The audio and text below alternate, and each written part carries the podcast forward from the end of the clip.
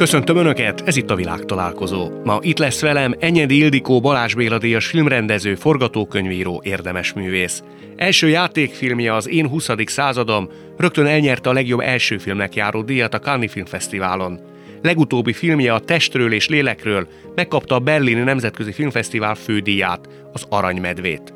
A legjobb idegen nyelvű film kategóriában a legjobb öt alkotás között szerepelt az Oscar gálán. A másik vendégem Rutka János, egykori válogatott labdarúgó, német és magyar bajnok. Dolgozott a válogatott menedzsereként, jelenleg is számos dologgal foglalkozik, játékos ügynök és televíziós szakkommentátor. Megszállott kultúrafogyasztó. Lássuk, hogy mire megyünk így hárman.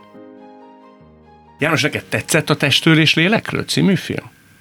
Sokat szóra néztem újra, amikor megtudtam, hogy Ildikóval találkozom. Uh, igen, uh, több szempontból is. Egyrésztről én is nagyon-nagyon keresem a miérteket, ha már így felhoztad itt a műsor elején, és, és hát a mélységeket, a lelki dolgokat, mi miért történik, mi van bizonyos dolgok mögött, és rengeteg olyan kocka volt benne, ami, ami megfogott, elgondolkoztatott, megérintett. Hát maga az a, az a része, hogy, hogy két lélek hogy tud így találkozni, hogy akad egymásra tudtán kívül a szarvasokkal, annyira jól volt példázva ez a, ez a kapcsolódás, ez a lelki összefonódás, és, és nagyon tetszett benne az is, hogy tulajdonképpen egy, egy vágóhídról beszélünk, és ezek a, hogy egy véres háttérből eljutunk oda, hogy egy szerelmi történet, és, és a halál és a, a, az állatokkal való valamilyen szinten kegyetlen bánásmódnak a másik oldala, ott van egyből a szerelem, és kibontakozik belőle egy ilyen erős lelki kapcsolódás.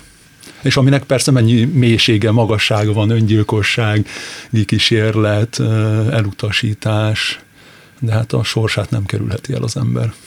Na milyen, hogy mondjam, komplex értelmezése. Köszönöm szépen, ez nagyon zavarbejtő, szép meglepetés. Ildikó, amikor hall egy ilyen nézői összegzést vagy észrevételt, gondolom ez a sokadik, ilyenkor mindig egy picit, azt nem mondom, hogy dobog a szíve egy alkotónak, van egy rendezőnek, de megvan de, az, igen? Igen, meg ö, sokkal melegebb lett a fülem. Tényleg? Aha. Ez egy jó beúró kérdés volt akkor, vagy felvezető kérdés. Ha az, amit én érzek, meg gondolok, az másnak is jelent valamit, akkor vagy nem, ö, akkor van helyem a világban, nem tudom máshogy mondani. És ha az nem volt érvényes üzenet, tehát a visszajelzés, akkor viszont azon gondolkodik el az ember, hogy akkor nincs? Igen. Tényleg?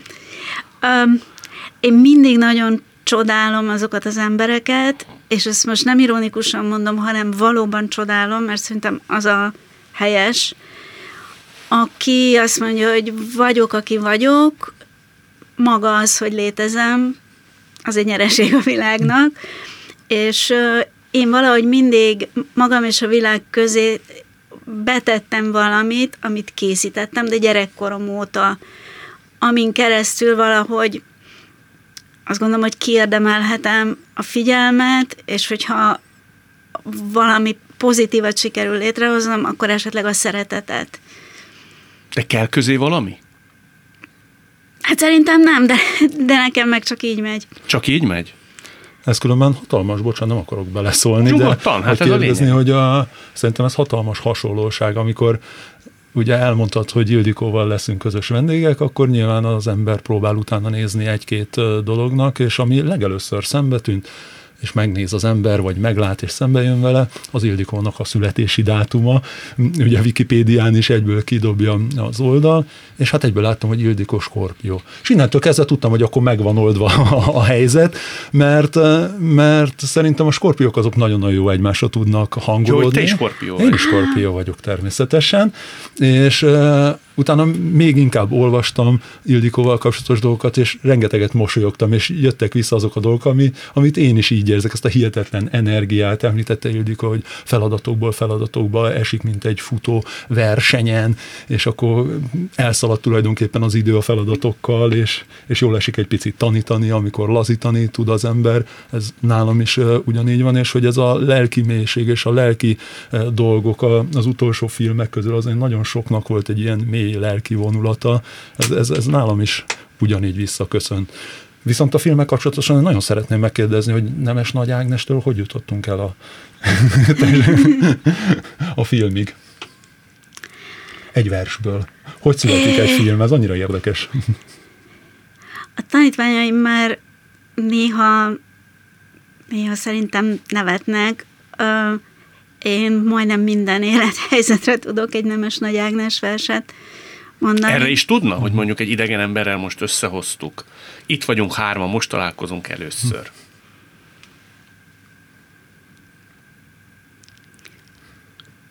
Igen. És el is mondaná? Nem. Nem tudom elmondani. Csak mondjuk két sort belőle.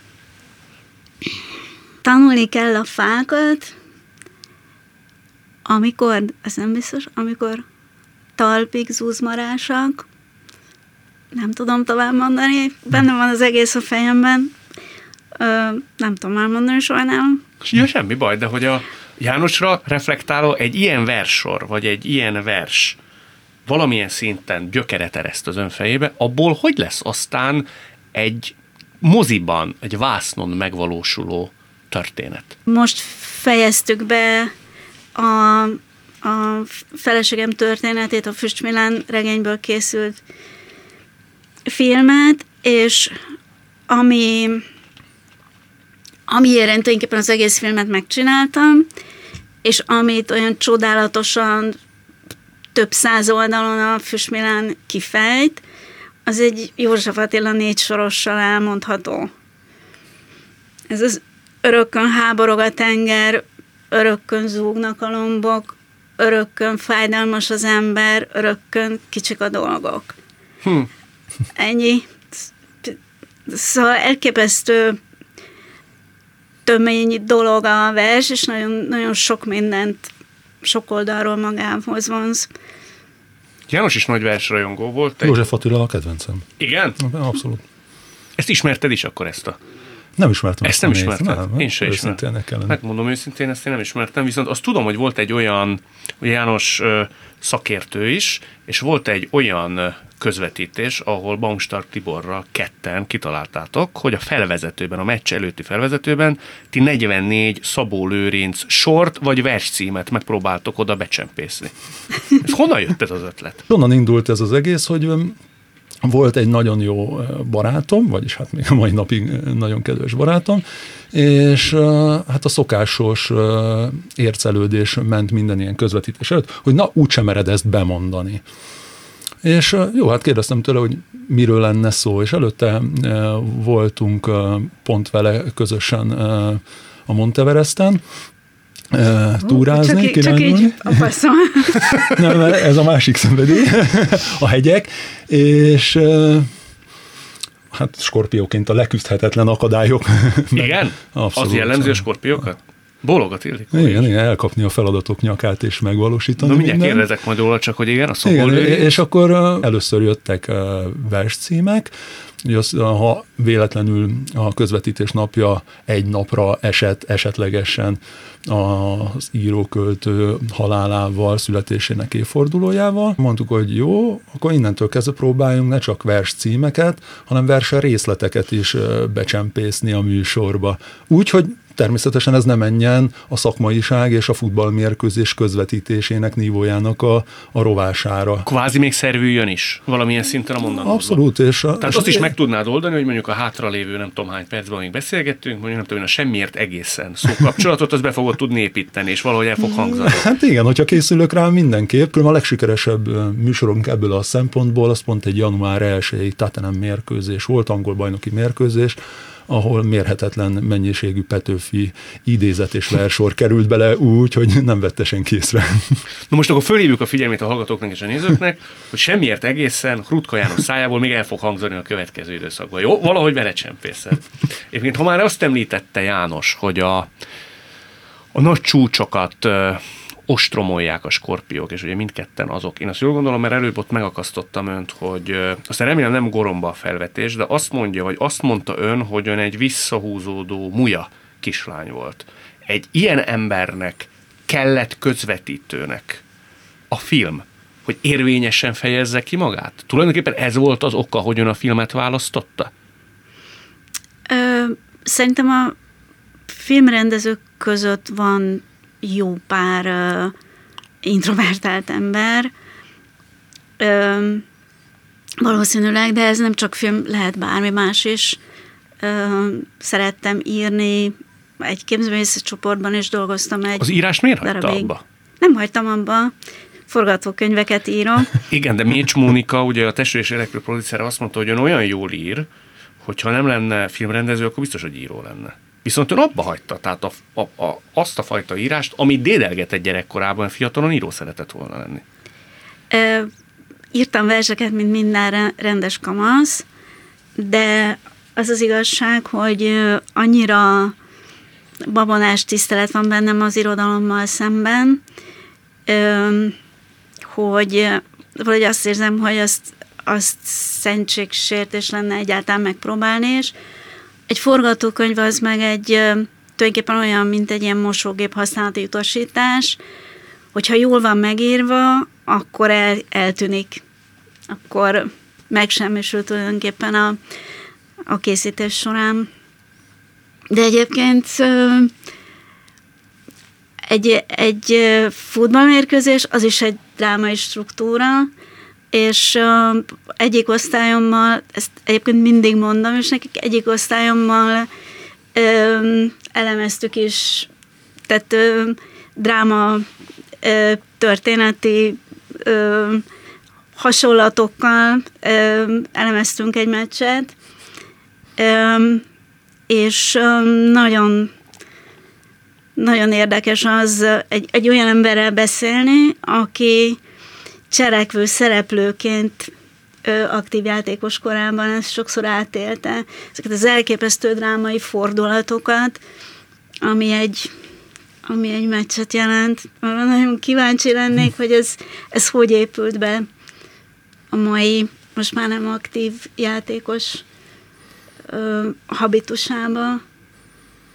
Én is visszahúzódó voltam különben, szerintem egy, egy picit és a, az egész gyerekkoromat tulajdonképpen a, a sport, ugye a tanulás, az edzések és a mérkőzések háromszögébe éltem, és most már felnőtt fejjel azt érzem, hogy, hogy mindig meg kellett felelnem valakinek. Édesapám 18 éves koráig sportolt, elvitte az élet egy teljesen más irányba, az elvesztegetett álmait úgy éreztem, hogy mindig bennem szerette volna újra látni, megvalósítani, állandóan a tanároknak, az edzőknek, a közvéleménynek utána mindenkinek meg kellett felelni. Hát ez borzasztó, és minden, nem? Igen, hát ezért alakult ki bennem szerintem egy ilyen hihetetlen szabadságvágy, miután abba hagytam a, a, a sportot, és kezdtem el tulajdonképpen fejetlenül habzsolni azokat a dolgokat, amelyek egy sportolónak az életéből kimaradnak, meg ebbe a háromszögbe nem igazán férnek bele. Mi maradt ki akkor a profi karrier miatt? Extrém sportok, művészet, kultúra, és hát rengeteg olyan dolog, ami talán még szerződésileg is, is tiltva. Tivornyázás is mondjuk? Igen, én 25 éves koromig egy buliman nem voltam, nem ittam alkoholt, és addigra már a korosztályom rég túl volt a pályafutása csúcsán ebből a szempontból. De akkor egy 25 éves fiú, hát azért, hogy mondjam, viszket a tenyere, és azt mondja, hogy rohadt életben nekem mi szabadrúgásokat kell gyakorolnom, és miért nem bulizok és csajozok, nem? Tehát te nem e, lázadtál? Belül? Ezért, ezért van az, hogy, hogy szerintem a sportolók nagyon korán például családot alapítanak, stabil kapcsolatra vágynak, hogy legalább legyen egy kis plusz töltődés, legyen egy kis akku, amire rá tudnak csatlakozni néha otthon, és legyen egy biztonság érzet. Nekem különben nem hiányzott annyira Az, De bepótoltad utána. Igyekeztem, én úgy gondolom. Igen, nyilván nem a buli részét, és nem fejvesztve mentem szórakozni, hiszen utána családom lett, gyermekeim lettek, de, de nyilván teljesen más volt ennek a ritmusa, és, és hát valóban mindezek pedig fűszerezve voltak ezekkel a mélységekkel, csalódásoktól, onnantól kezdve, hogy hogy egy akcelerált fiúként gyorsan megnőttem, izületeim nem úgy fejlődtek, kihagytak a csapatból, abba akartam hagyni, onnan válogatottal mégis kijutni Európa bajnokságra, ötödik helyezés, akkor megint nem játszani a felnőtt csapatba. És a, Igen, ez egy olimpiai válogatott volt, ugye az olimpiai és, és, és az egész pályafutás, meg az embernek az egész élete nem egy Ronaldói karrier, ahol, ahol végig felfele ível minden. Jó dolog az? Nekem egy állandó visszatérő kérdésem, és sok alany mondja azt, művészek különösképp. Azt hiszem Udvaros Dorottya mondta egy interjúban, hogy bármilyen hihetetlenül is hangzik, de egy művész esetén például a szenvedés, vagy a gödrök, azok nagyon-nagyon termők tudnak lenni. Egy sportolónak is?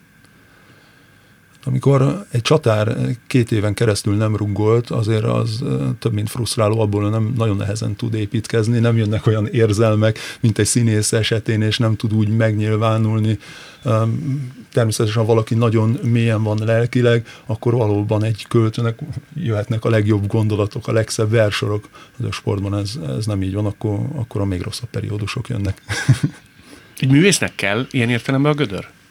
Vagy a nagy drámaiság? Nem. nem? Szerintem nem. Az az igazság, hogy minden munka, minden méltó feladat az annyira intenzív, annyi nehézséggel jár, annyi izgalommal és kihívással, annyi adott esetben szorongással is, hogy, hogy az éppen elég. Amikor pedig nem kap, vagy nem adatik meg, hogy, hogy méltó feladattal foglalkozzon, az egyszerűen csak pusztító. Önnek volt egy elég hosszú időszak. Volt, volt, volt. És um, sem, se, semmi haszna nem volt. Semmi haszna nem volt? Nem. Nem, tehát... Hány én... évig tartott? 18? Ö, ugye? Hát, Vagy azért ez túlzás? Ez túlzás. Ö, tulajdonképpen ö, ö, hát 12-13 körülbelül, de az is iszonyatosan hosszú idő. Abban az időben a, az embernek a, a 30-as évei legvége, 40-es évei eleje, amikor így azt mondja, hogy most már bizonyított, akkor most különösen nálam a, a gyerekek akkor már egy picit nagyobbak voltak, és azt gondoltam, hogy szuper, akkor mostantól egymás után tudom csinálni a, a munkákat, és mondom, ma már, épp ma, elég kihívást jelent egy munka is. Ma már tudja az okát, hogy ez miért alakult így tizenvalahány évig? Önön múlt? Igen, igen. Igen? Igen. Um, az az igazság, hogy nagyon sokszor kellett erről beszélnem, amikor a végül sok év után megcsináltam a tesős lélekről, és most már nem olyan jól esik megint megint beszélni róla. De Rossz szemlék? Persze, persze, mert ez, ez egyfajta kidobott idő, tehát semmilyen érlelődés, vagy megszenvedett eredmények, és akkor, akkor egy idő után ezt a belső iránytűt elvesztettem, és, és akkor jöttem rá, hogy, hogy mennyire kiszolgáltatott sok kollégám, akinek ez nem adatott meg, neveltetés, családi háttere, gyerekkora miatt, akiknél a külvilág az, az így nagyon hangosan beszól. Uh-huh. Tehát referencia. Ennek, akik kiszolgáltatottak Értem. ennek, mert én nem is tudtam, hogy mennyire védett vagyok, mert én csak magasról csináltam a, a saját dolgomat, és aztán ebben a hosszú szünetben ez a, ez a láthatatlan védőpajzs az eltűnt. Eltűnt? És, és akkor átéltem ezt, hogy tulajdonképpen milyen fontos lett a bármilyen jelzés a külvilágból. Ja, akkor bejárta Ildikó ezeket a nagy amplitúdókat? Tehát ha jó olvasott vagy mondtak, akkor hihetetlen jónak érezte magát, ha egy kis kritika vegyült abba, akkor pedig a pokol legmélyen már öntudatilag? Uh, Igen, hát a fönti amplitúdok nem voltak olyan jellemzőek, a lentiek igen, és, és aztán nagyon érdekes volt, ahogy valahogy visszaépült ez a fajta kis, kis belső tartásom, és, és persze mindenkinek kellemetlen az, ha, ha valamire negatív visszajelzést kap, de, de most már jó pár éve megint eléggé, eléggé az számít, hogy én azt érzem, hogy sikerült-e vagy nem. Hát jó, egy testről és lélekről siker után az embernek azért helyére kerülnek a dolgok a lelkében. Viszont ugye ön akkor... Bocsánat, hogy közbeszólok, Igen? csak nem így történt. Nem így történt? Nem, hanem amiatt tudtam megcsinálni ezt a filmet, hogy az égvilágon semmiféle sikerélmény nem jött, az égvilágon semmiféle külső megerősítés nem jött, csak mégis elkezdtem megint hinni magamban. Ez minek volt köszönhető? Segítséget kért?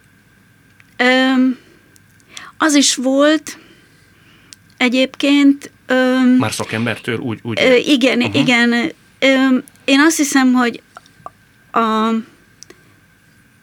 nagyon sokat köszönhetek a gyerekeimnek, mert öm, volt időm velük ö, gyerekként jelen lenni egy csomó helyzetben, és ez valahogy lassan megnyugtatott, és ö, azt hiszem, hogy ö, nekik köszönhetem. János, te nagy megütközést keltett, és nem akarok bántani senkit, de az, hogy focistaként te ennyire ö, színházba járó, koncertlátogató ember vagy, tehát ezzel neked kezded azért meg kellett küzdeni, hogy ugye egy picit megdöbbennek az emberek, hogy egy focista ilyen szinten, ilyen mennyiségben kultúrafogyasztó? Mondom, ez is annak köszönhető ennek az elzárt búroknak, amiből kiszabadultam, de hogy mennyire lepődnek meg.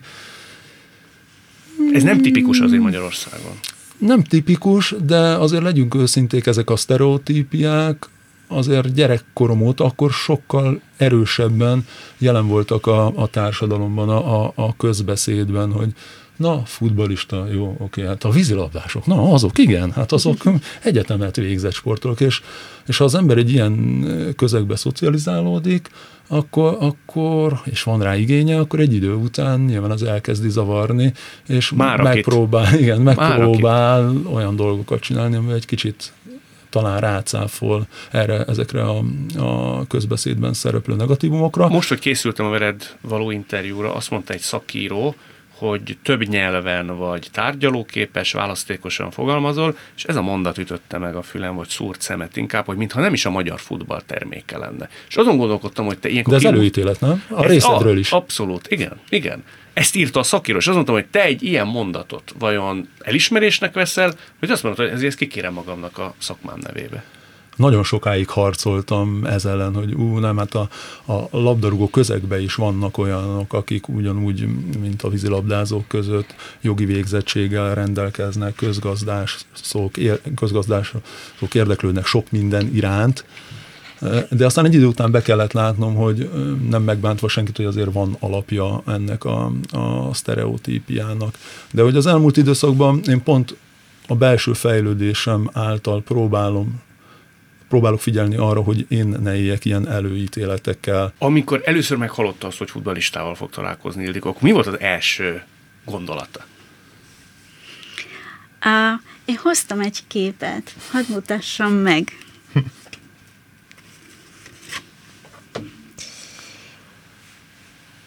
ő az én nagyapám, ö, bal half volt, bal szélső. Hoppá! A, ö, Mennyire ez a kép? Egy, egy amatőr csapatban kezdte, a 33 FC. Igen, igen. A, a legelső. Itt a szélen. Igen, igen. igen. igen. A legkisebb. Apám sem volt egy nagyon magas ember, én is vagyok egy óriás. Ö, és utána az Újpestben folytatta, válogatott is volt, és uh, úgyhogy én óvodás korom óta jártam Újpest meccsekre. Hát ő, ő a háború előtt ö, ö, játszott az Újpestben. Pont kifogtam az Újpestnek azt a nagyon szuper sorozatát gyerekként és, és kamaszként. Fazekas Zámbó? Őket? Ö, Bene. Göröcs, Bene, Dunai kettő. Ha most poénkodni szeretnék, akkor mondhatnám, hogy majdnem akkor nyertek utoljára bajnokságot. hát ő fradista, Igen. Igen. Ö, úgyhogy úgyhogy a nagyapámat meg azért nem ismerhettem meg, mert a, a csapattal ők Olaszországban turnéztak, és egy, egy sérülés miatt tehát eltörte az állkapcsa, hazajött, és aztán Bergenbe ezembe. Uh-huh. De több a, a csapatból két emberrel is tartottuk a kapcsolatot, egy unokatestvérrel, aki a Torinónak az edzője lett később, Kutik András, Kutik Bandi bácsi, és, és dacosan hontalanként halt meg olasz-Svájcban, mert elvesztette a magyar állampolgárságát, és nem volt hajlandó fölvenni a svájcit soha. Haza szeretetből? Haza szeretetből, igen. Igen. Ön majdnem elment Párizsba. A férjével láttam egy interjút, azt mondta, hogy ha ő nincs, akkor ön valószínűleg Párizsba köt ki. Tehát tulajdonképpen ő, tart, ő tartotta önt itthon. Ez igaz? A férjem. Igen. Aki egyébként Hanover 96 drukker, egy német veszfáliai fiú. Irodalomtörténész. Néztem, igen. Irodalomtörténész, igen. igen. Miért akart elmenni Párizsba? Ö, egyszerűen Párizs volt az egyik, Hamburg a másik, ö, egységesedett Európa, az nem, az nem az lett volna, hogy itt hagyom a hazámat, hanem szabadon mozgok uh-huh. ezen a, ezen a, a 90-es évek elején nagyon rózsásan úgy tűnt, hogy, hogy kulturálisan és szervesen összenövő közös Európában, és egyszerűen ott voltak munkakapcsolataim. Nem bánta meg, hogy alakult, ahogy alakult, és itt maradt? De. Igen? Igen, mert, mert picit, picit tönkrementem ebben. De azt mondta, hogy ez a műsor, ez nem politikai. Nem, úgyhogy, politizálni itt nem fogom. Úgyhogy én, én csak azt gondolom, hogy nagyon rosszul sáfárkodtunk egy csodálatos ö, eséllyel. Nem mi vagyunk az egyetlenek, akik rosszul sáfárkodtak, és nem mi vagyunk egyedül a felelősek érte, de, de mindannyian pártállástól függetlenül jobban kellett volna, hogy muzsikáljunk. Ez itt továbbra is a világtalálkozó Enyed Ildikóval és Rutka Jánossal. Ildikónak volt egy félmondata arra az inséges tizenvalahány évre, azt mondta, hogy ez elsősorban tulajdonképpen most már kijelentető, hogy rajta múlott. Az, hogy te nem jutottál ki az olimpiára, nem játszottál, kimentél, de nem játszottál, az nem rajtad múlott. Ugye 76 után, ha jól számolom, 86 után, bocsánat, tehát 10 év után, 86 után először kijutottunk egy világeseményre. Ez volt az olimpia. Te annak a csapatnak alapembere voltál, Dunai Antal vezetésével. Csapatkapitány. Csapatkapitány voltál. Mégse léptél pályára. Miért? Amikor kikerültünk, akkor még én el is utaztam a, a csapattal, Viszont az olimpián volt egy olyan szabály, hogy 18 embert lehetett benevezni az olimpiára, mi 20 utaztunk, és a plusz két embernek egy külső helyszínen be se költözhetett az olimpiai faluban. Mi Orlandóban voltunk, nem Atlantában volt a mi szálláshelyünk, mert a mérkőzéseink Orlandóba és Miami-ba voltak. Az első mérkőzés előtt Orlandóba ennek a két fiúnak a szálláson kívül kellett elhelyezkednie. És ez azért volt nyilvánvalóan, hogyha bármilyen sérülés bekövetkezik a mérkőzéseken, kiállítanak valaki, bármi miatt nem tud szóhoz jutni a következő mérkőzés, azt a külső két embert be lehet nevezni, és ki lehet cserélni arra, aki esetleg eltiltott vagy megsérült. Viszont volt egy olyan szabály, hogyha egyszer már valakit beneveztek az olimpiára, akár a kezdeten, akár mint bejövő két játékos, és kinevezték, akkor onnantól kezdve ő soha többet, szóval nem lehetett ilyen csiki-csukit játszani, oda-vissza nevezgetni a, a labdarúgókat.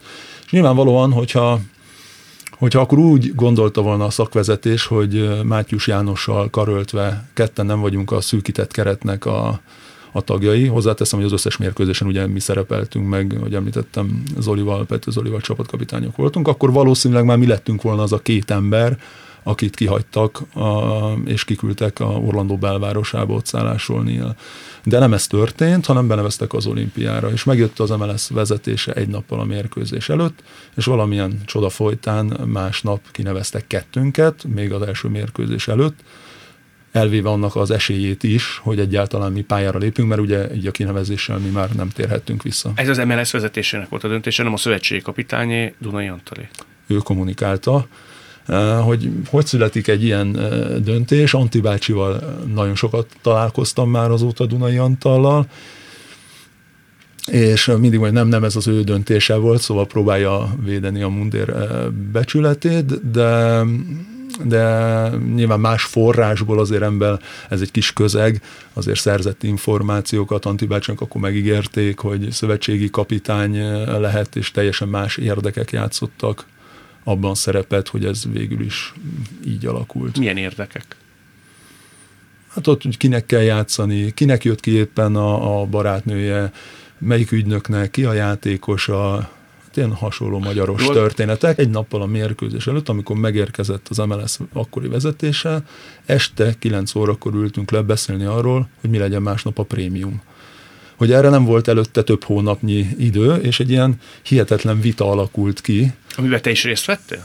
Én, hát mint csapatkapitány mindenki részt vett ebben, és mindenki elmondta a véleményét. Te mondtál olyat, ami miatt az MLS nem, akkori vezetése, nem? Nem, nem, nem. Tehát nem amiatt lehetett, hogy esetleg nagy volt a hangod nem, akkor, vagy az igazságérzeted, nem? Nem, nem, nem, nem, nem volt ilyen erősebb felszólalás. Tulajdonképpen annyi volt a háttérben, hogy az a prémium, amit ők felajánlottak így 24 év után kijutott válogatottnak, az kevesebb volt, mint amit akkor már az összes játékos keresett Magyarországon a bajnoki mérkőzéseken.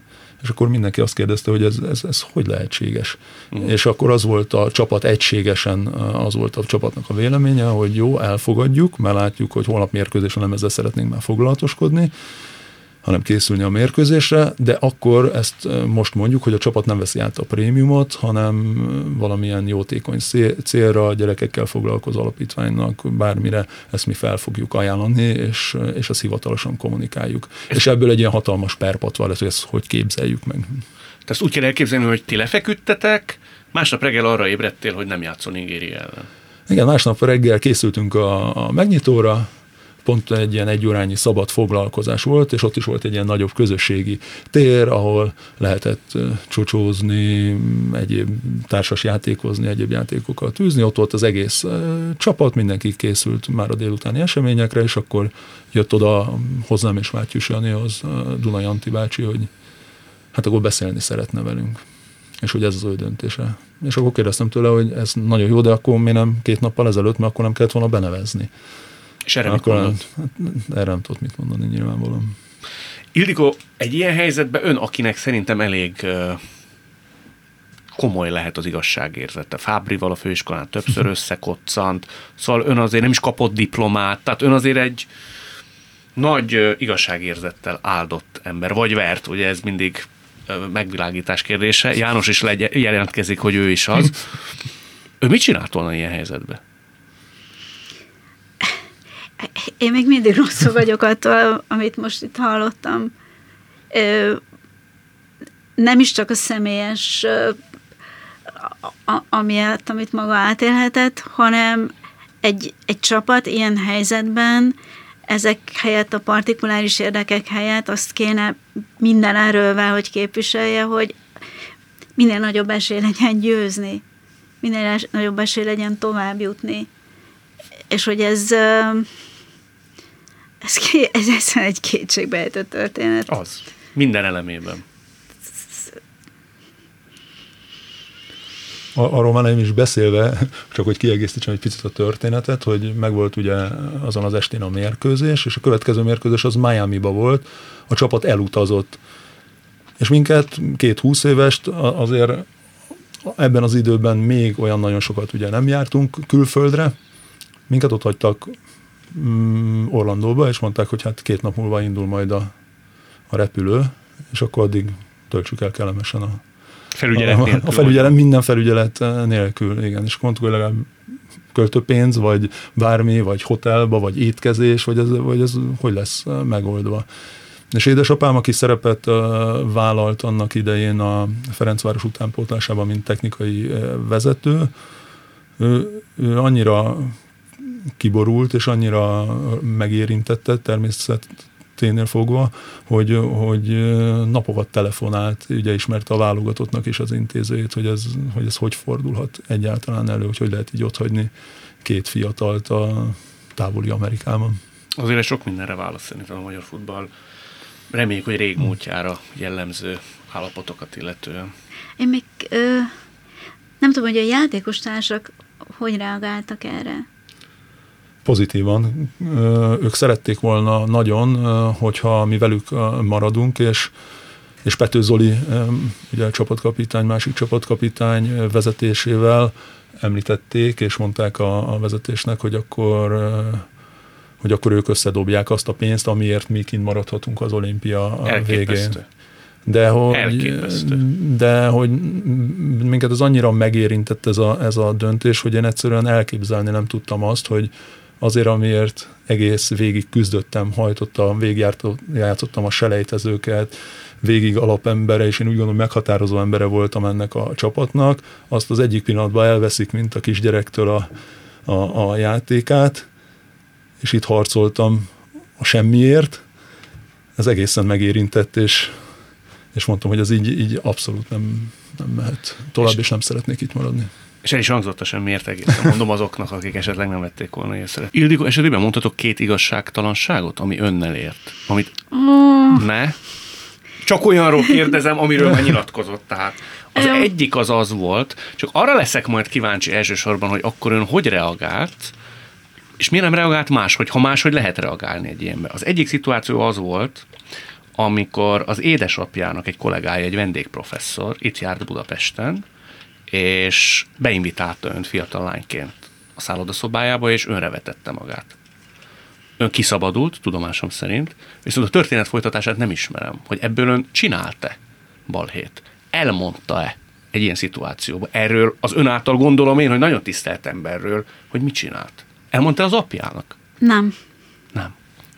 Ö, de ehhez azt tartozik, hogy ö, ö, végtelenül, végtelenül pozitív és nagyon-nagyon jó az a folyamat, még akkor is, hogyha túlszalad szerintem időnként ez elkerülhetetlen, hogy egyszerűen meg vannak húzva most már vonalak, és azokat újra és újra meg kell húzni, mert mert különösen Kelet-Európában meg kell húzni, és ki kell mondani bizonyos dolgokat, de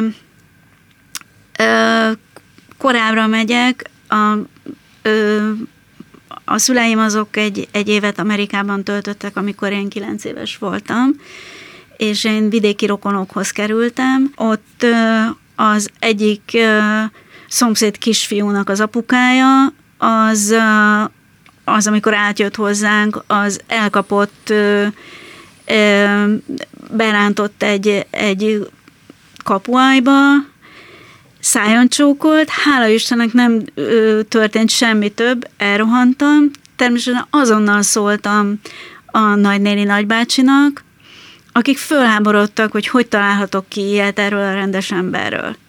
És akkor az ember ott van tök egyedül, a szülei több ezer kilométerre, és akkor azt gondolja, azt érzi, amit egyébként abban az időben szerintem minden nő, vagy minden lánygyerek is, hogy teljesen emlékszem, teljesen higgadtam, hogy én csak magamra számíthatok. Úgyhogy ez, ez nekem alapélmény volt, hogy ez ilyen, az élet ilyen, erre lehet számítani, és az én dolgom kikerülni, megelőzni, vagy megvédeni magam. Az első esetben, a falusi környezetben történt eset idején hány éves volt? Kilenc. Kilenc éves. A másodiknál, vendégprofesszor esetén? Tizenöt. Tizenöt. Soha nem mondta el az apjának? Nem.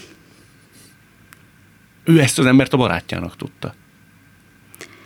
Ö, nem volt, ha, ha ez egy igazi barát lett volna, akkor elmondom. Ez egy, ez egy vendégprofesszor volt, aki egy, egy szakmai kapcsolat, uh-huh. apám egy nemzetközi hírű és nemzetközi kapcsolatokkal rendelkező kutató, tudós volt.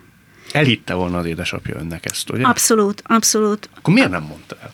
Mert addigra már 15 évet éltem Magyarországon. De már csak amiatt is érdemes lett volna elmondani, mondom én utólagosan okoskodva, hogy ennek az embernek a makulátlan híre, vagy reputációja, amit esetleg az ön édesapja őrzött róla, az már nem lesz olyan utána, még ha nincs is következménye. Na, ezért jó, hogy most már így beszélgetünk. Hogy ma így beszélgetünk, tök jó, és, és nagyon fontos. Nem is vesszük észre, tulajdonképpen ennek a MeToo mozgalomnak inkább a, a túlkapásait érzékeljük, de nem is vesszük észre, hogy a, olyan dolgok váltak tabuvá, ami még öt évesen volt az. Igen. Szóval tök érdekes időszakban élünk. Ö, később találkozott ezzel az emberrel valaha? Nem. Soha? Nem. Na még egy igazságtalanságot hagy mondjak ezzel kapcsolatban, aztán befejezzük ezt a történetet. Önnel történt tudomásom szerint egy orvosi műhiba, ha jól tudom, az ön elmondása szerint a szeme láttára hamisítottak meg egy orvosi dokumentációt. Ami azért érdekes számomra, nem akarok ennek részletébe belemenni, ha nem akar, nem tudom, de ezt egy nyilatkozatában említettem, és az volt az első gondolatom, hogy hogy történhet egyfelől ez meg, másfelől meg ön, most találkozunk életünkben először, de azért önt egy elég kemény nőnek gondolom olyan értelemben, hogy ha, ha az igazság érzete azt mondja, akkor ön szól. Hogy hagyta ezt ön szótlanul? Um, tulajdonképpen amikor készültem erről a beszélgetésre, megnéztem néhány adást, és mindig csodáltam azt, hogy itt valamiért nagyon természetesen és magától értetődően nagyon őszintén uh, nyilvánulnak meg emberek, és olyasmit is elmondanak, ami, és láthatóan jól esik nekik, amit nem ö, ö, nem nagyon szoktak. Ez most nem esik jól. Uh-huh. Nem szeretné elmondani. Nem. Ezt az édes kis focistát, az én édes nagyapámat, azt azt gondoltam, hogy őről viszont egy nagyon személyes történetet talán megoszthatok, ami, ami, ami tulajdonképpen a mai napig hullámzik. Ö, tehát ő, ő hazakerült Magyarországra egy sérüléssel, és és van például egy, egy képeslap a, a kollégáitól, a játékos társaitól, rajta a horog keresztel a berlini olimpiáról. Írtak neki egy kedves kis lapot, és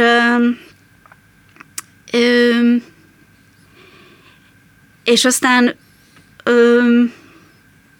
és aztán ő Bergen-Belsenben bekerült, és, és nagyon sokáig nem tudtuk, hogy hogy halt meg.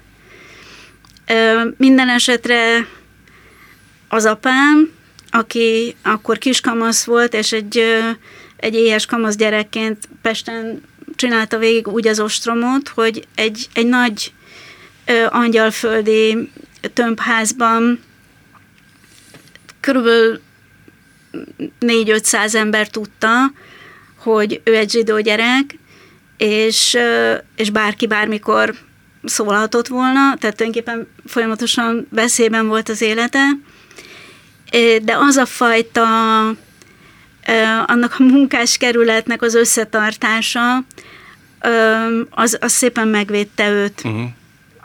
És és azért szeretnék az apámról elmondani valamit, mert azt hiszem, hogy amikor ilyen igazságtalanságokról beszél, akkor talán érthető az, hogy én hogy állok ezekhez az igazságtalanságokhoz, amik összesen hasonlíthatók azzal, amik vele és az édesapjával történtek. Amikor ő beszélt, amikor ő mesélt nekem a gyerekkoráról és a háborúról, ő piarista diák volt. És ő egy idő után nem járhatott be az osztályba. És nekem gyerekként nem azt mesélte el, hogy milyen szörnyű volt, hogy nem járhatott be az osztályba, mert hogy zsidó gyerek, hanem hogy milyen szép volt, hogy az ő tanára öm, az minden, mi, minden egy, bocsánat, az minden egyes nap az osztály népsorban megkövetelte, hogy a hiányzók között elhangozon a neve. És valahogy én is így állok hozzá az élet nehézségeihez. Valahogy ösztönösen erre tudom tenni a hangsúlyt. Ami pedig a nagyapámat illeti, ott halt meg a kórházban a nagyapám, és azoknak, akik, akik már annyira legyengültek, hogy ott haltak meg, azoknak egy külön kis, az ottani temetőben egy külön temetőt ö, alakítottak ki. A két ö, gyerekünk, egy fiunk és egy lányunk van. Ö, öt évvel ezelőtt elment, ö, hogy, ö, hogy megkeresse ezt a, ezt a sírt, vagy emlékművet a sírok helyett, és ö, Emlékszem, hogy telefonkapcsolatban voltunk, valahol a semmi közepén Hillersleben külvárosában kódorogtak, és egy és megtalálták a helyet, ahol egy nagyon félelmetes terep mintás ruhás német ember elküldte őket, nagyon csúnyán kiabálva, elindultak visszafelé, és elkezdett rohanni utánuk, és elkezdtek kiabálni, hogy zinzi juden, zinzi juden, tehát hogy amitől a gyerekek elkezdtek rohanni, nem volt senki a környéken, és akkor egy jeeppel rohan, ment utánuk ez az ember. Én a, a telefonban ezt hallottam utoljára, utána másfél óra semmi, teljes pánikban voltam, hogy mi történik, és kiderült, hogy a világ legaranyosabb ö, német embere, aki azért kiabált utánuk, mert először azt hitte, hogy ezek is ilyen rongáló fiatalok, és aztán rájött, hogy talán mégsem, és visszavitte őket, megmutatta nekik a helyet, és mérhetetlen sokat beszélt a kis kölyök kutyájáról, és valahogy összebarátkoztak a gyerekek ezzel az emberrel. Úgyhogy nagyon-nagyon-nagyon sok körös az élet, és azt hiszem, hogy érdemes mindig valahogy a meglátni benne a szépet, és meglátni benne az emberi szolidaritásnak a, a jeleit. Júj, nagyon hosszú volt, bocsánat. Hmm, nagyon érdekes volt. Nem gondoltam, hogy ilyen mély témákat fogunk érinteni, és ezt köszönöm, hogy elmesélt. Tehát, ha már ez szóba jött, én magamtól nem hoztam volna szóba, de uh, János kapcsán is van valami, azt nem kell róla nagyon sokáig beszélni, de azért neked a legjobb barátod, gyerekkori barátod volt Zalacki Gábor. Ti hány éves korotok óta ismertétek egymást? Tulajdonképpen együtt nőtetek fel. Igen, 12 éves lehettem, talán 13.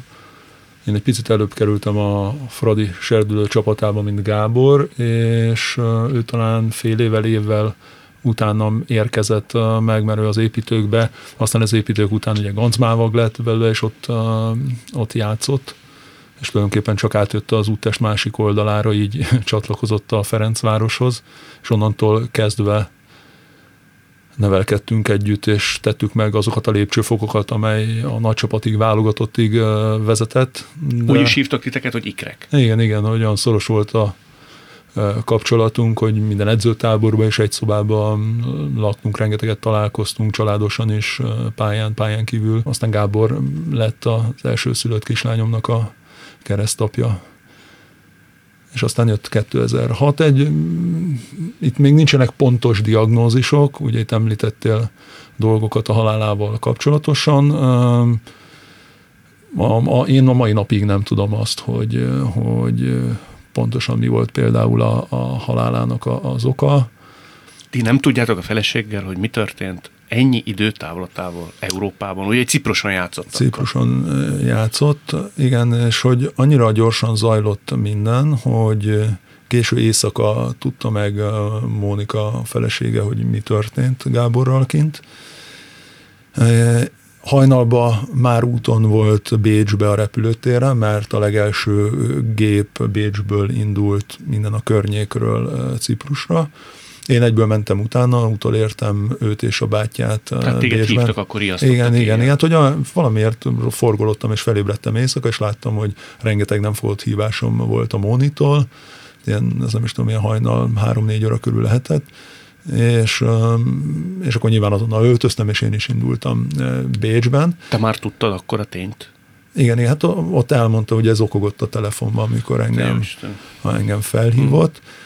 És, és ugye délelőtt már kint voltunk a Cipruson, a Móni nem jött be a kórházba, de a bátyjával, Móni bátyjával, ugye mi ketten vagyunk Gábor fiainak a két keresztapja, mi egyből a kórházba mentünk, ahol, ahol ugye láthattuk Gábor élettelen testét, és ez a kép, ez nyilván ez egy örökre beégett, amúgy is nagyon vizuális típus vagyok, de ez, ez, ez nyilván nagyon beégett a retinámba. És, és hogy annyira el akarták tusolni az egészet, azért kezdtem el elmesélni, nem az ő dramatizálom a helyzetet, hogy, hogy aznap már boncolták is, hogy ilyen gyorsan nem jutottak el sehol akkoriban ügyintézés sem, bürokrácia, semmi útján, hogy, hogy ilyen gyorsan valakit boncoljanak, és, és azonnal mindenről próbálják eltüntetni a nyomokat. Különben olyan elkezdett sűrűsödni a, a, a vére, tüdőembolia volt, én úgy tudom, a, a hivatalos halálok, de utána nemzetközi orvos szakértőkkel is megvizsgáltatta a Móni a, a, az esetet, és és olyan fájdalmai voltak Gábornak, rengeteg fájdalomcsillapítót szedett be, találtunk az éli szekrényel egy, egy üres kataflámos dobozt, hogy, hogy ettől a nagy fájdalomtól elkezdett sűrűsödni uh-huh. a, a vére, és tulajdonképpen ez okozta a halálát, ennek most meg nem tudom mondani, hogy milyen szindrómának hívják. Szóval a tünetek egyértelműek voltak, alaptörténet kellett volna, hogy legyen. És kétszer volt a kórházban, és mind a kétszer hazaküldték, mert utána ugye visszament, hogy, hogy rosszul érzi magát. Mindenben, egy találkozásban is, a mai beszélgetésben is, bármilyen történés az életemben, én mindig próbálom keresni ennek a miértjét és az okát, hogy miért pont most kellett Ildikóval találkoznom, miért jött össze ez az egész beszélgetés, mit tudok belőle tanulni, és így tovább, és így tovább, és, és minden egyes életem minden egyes eseménye mögött megtalálom. Nagyon jó intuícióim vannak, Ildikó is mesélt az iránytűről, a belső iránytűről, és mosolyogtam közül, hogy szerintem a skorpióknak ez alapjaiban egy, egy nagyon erős és kifinomult érzéke. És, és hogy egyedül Gábor halála az, amiért a mai napig nem tudom a miérteket, és hogy mi volt ennek a, a, a tanítása. És hogy van az ember életében az a 10 százalék, ugye, ami a legrosszabb, negat, legnegatívabb dolgok tömkellege, van a felső 10 és akkor a többire általában úgy éldegélünk, és arra abból úgy kevés minden marad meg az embernek, de hogy a Gábor halála az, az abszolút dobogósa ennek a lenti 10 nak Talán az első olyan nagy tragédia az életemben, amikor akkor hagytam abba különben előtte a labdarúgásra, amikor igazából elgondolkoztam azon, és számot vetettem, hogy hoppá, akkor mik is a fontos dolgok, mi az, amit eddig csináltam életemben, hogy juttam el idáig. De, de azt hozzá kell tenni, hogy én, hogy én semmit nem sajnálok. Azt említettem, hogy nagyon pozitív személyiség vagyok alapjaiban. Mindenhol mellém kell is egy fék, aki sokszor visszafog, mert ugye mindenben a, a, a pozitív oldalt keresem, hogy, és hogy, és hogy ennek is valószínűleg a negatívumoknak is valami tanító ereje volt. Úgyhogy, úgyhogy én semmit nem sajnálok, ami, ami történt az életemben, nem sajnálom az olimpiát se, nem, nem sajnálok semmit, mert ez a sok-sok negatívum és tanítás és feladat kellett ahhoz, hogy most itt hárman beszélgessünk. Hát ennél jobb végszót alig tudok elképzelni. Hm. Ilyen Ildikót, Hutka Jánost, két skorpiót láttak, hallottak. Nagyon szépen köszönöm. köszönöm. Világtalálkozónkat nem csak hallgathatják, de végig is nézhetik. Iménti beszélgetésünk hamarosan már látható lesz YouTube csatornámon is. A mai adás létrejöttében köszönöm Varholik Zoltán és Rózsehegyi Gábor segítségét. Találkozunk jövő szombaton itt, a Klubrádióban. Viszont hallásra!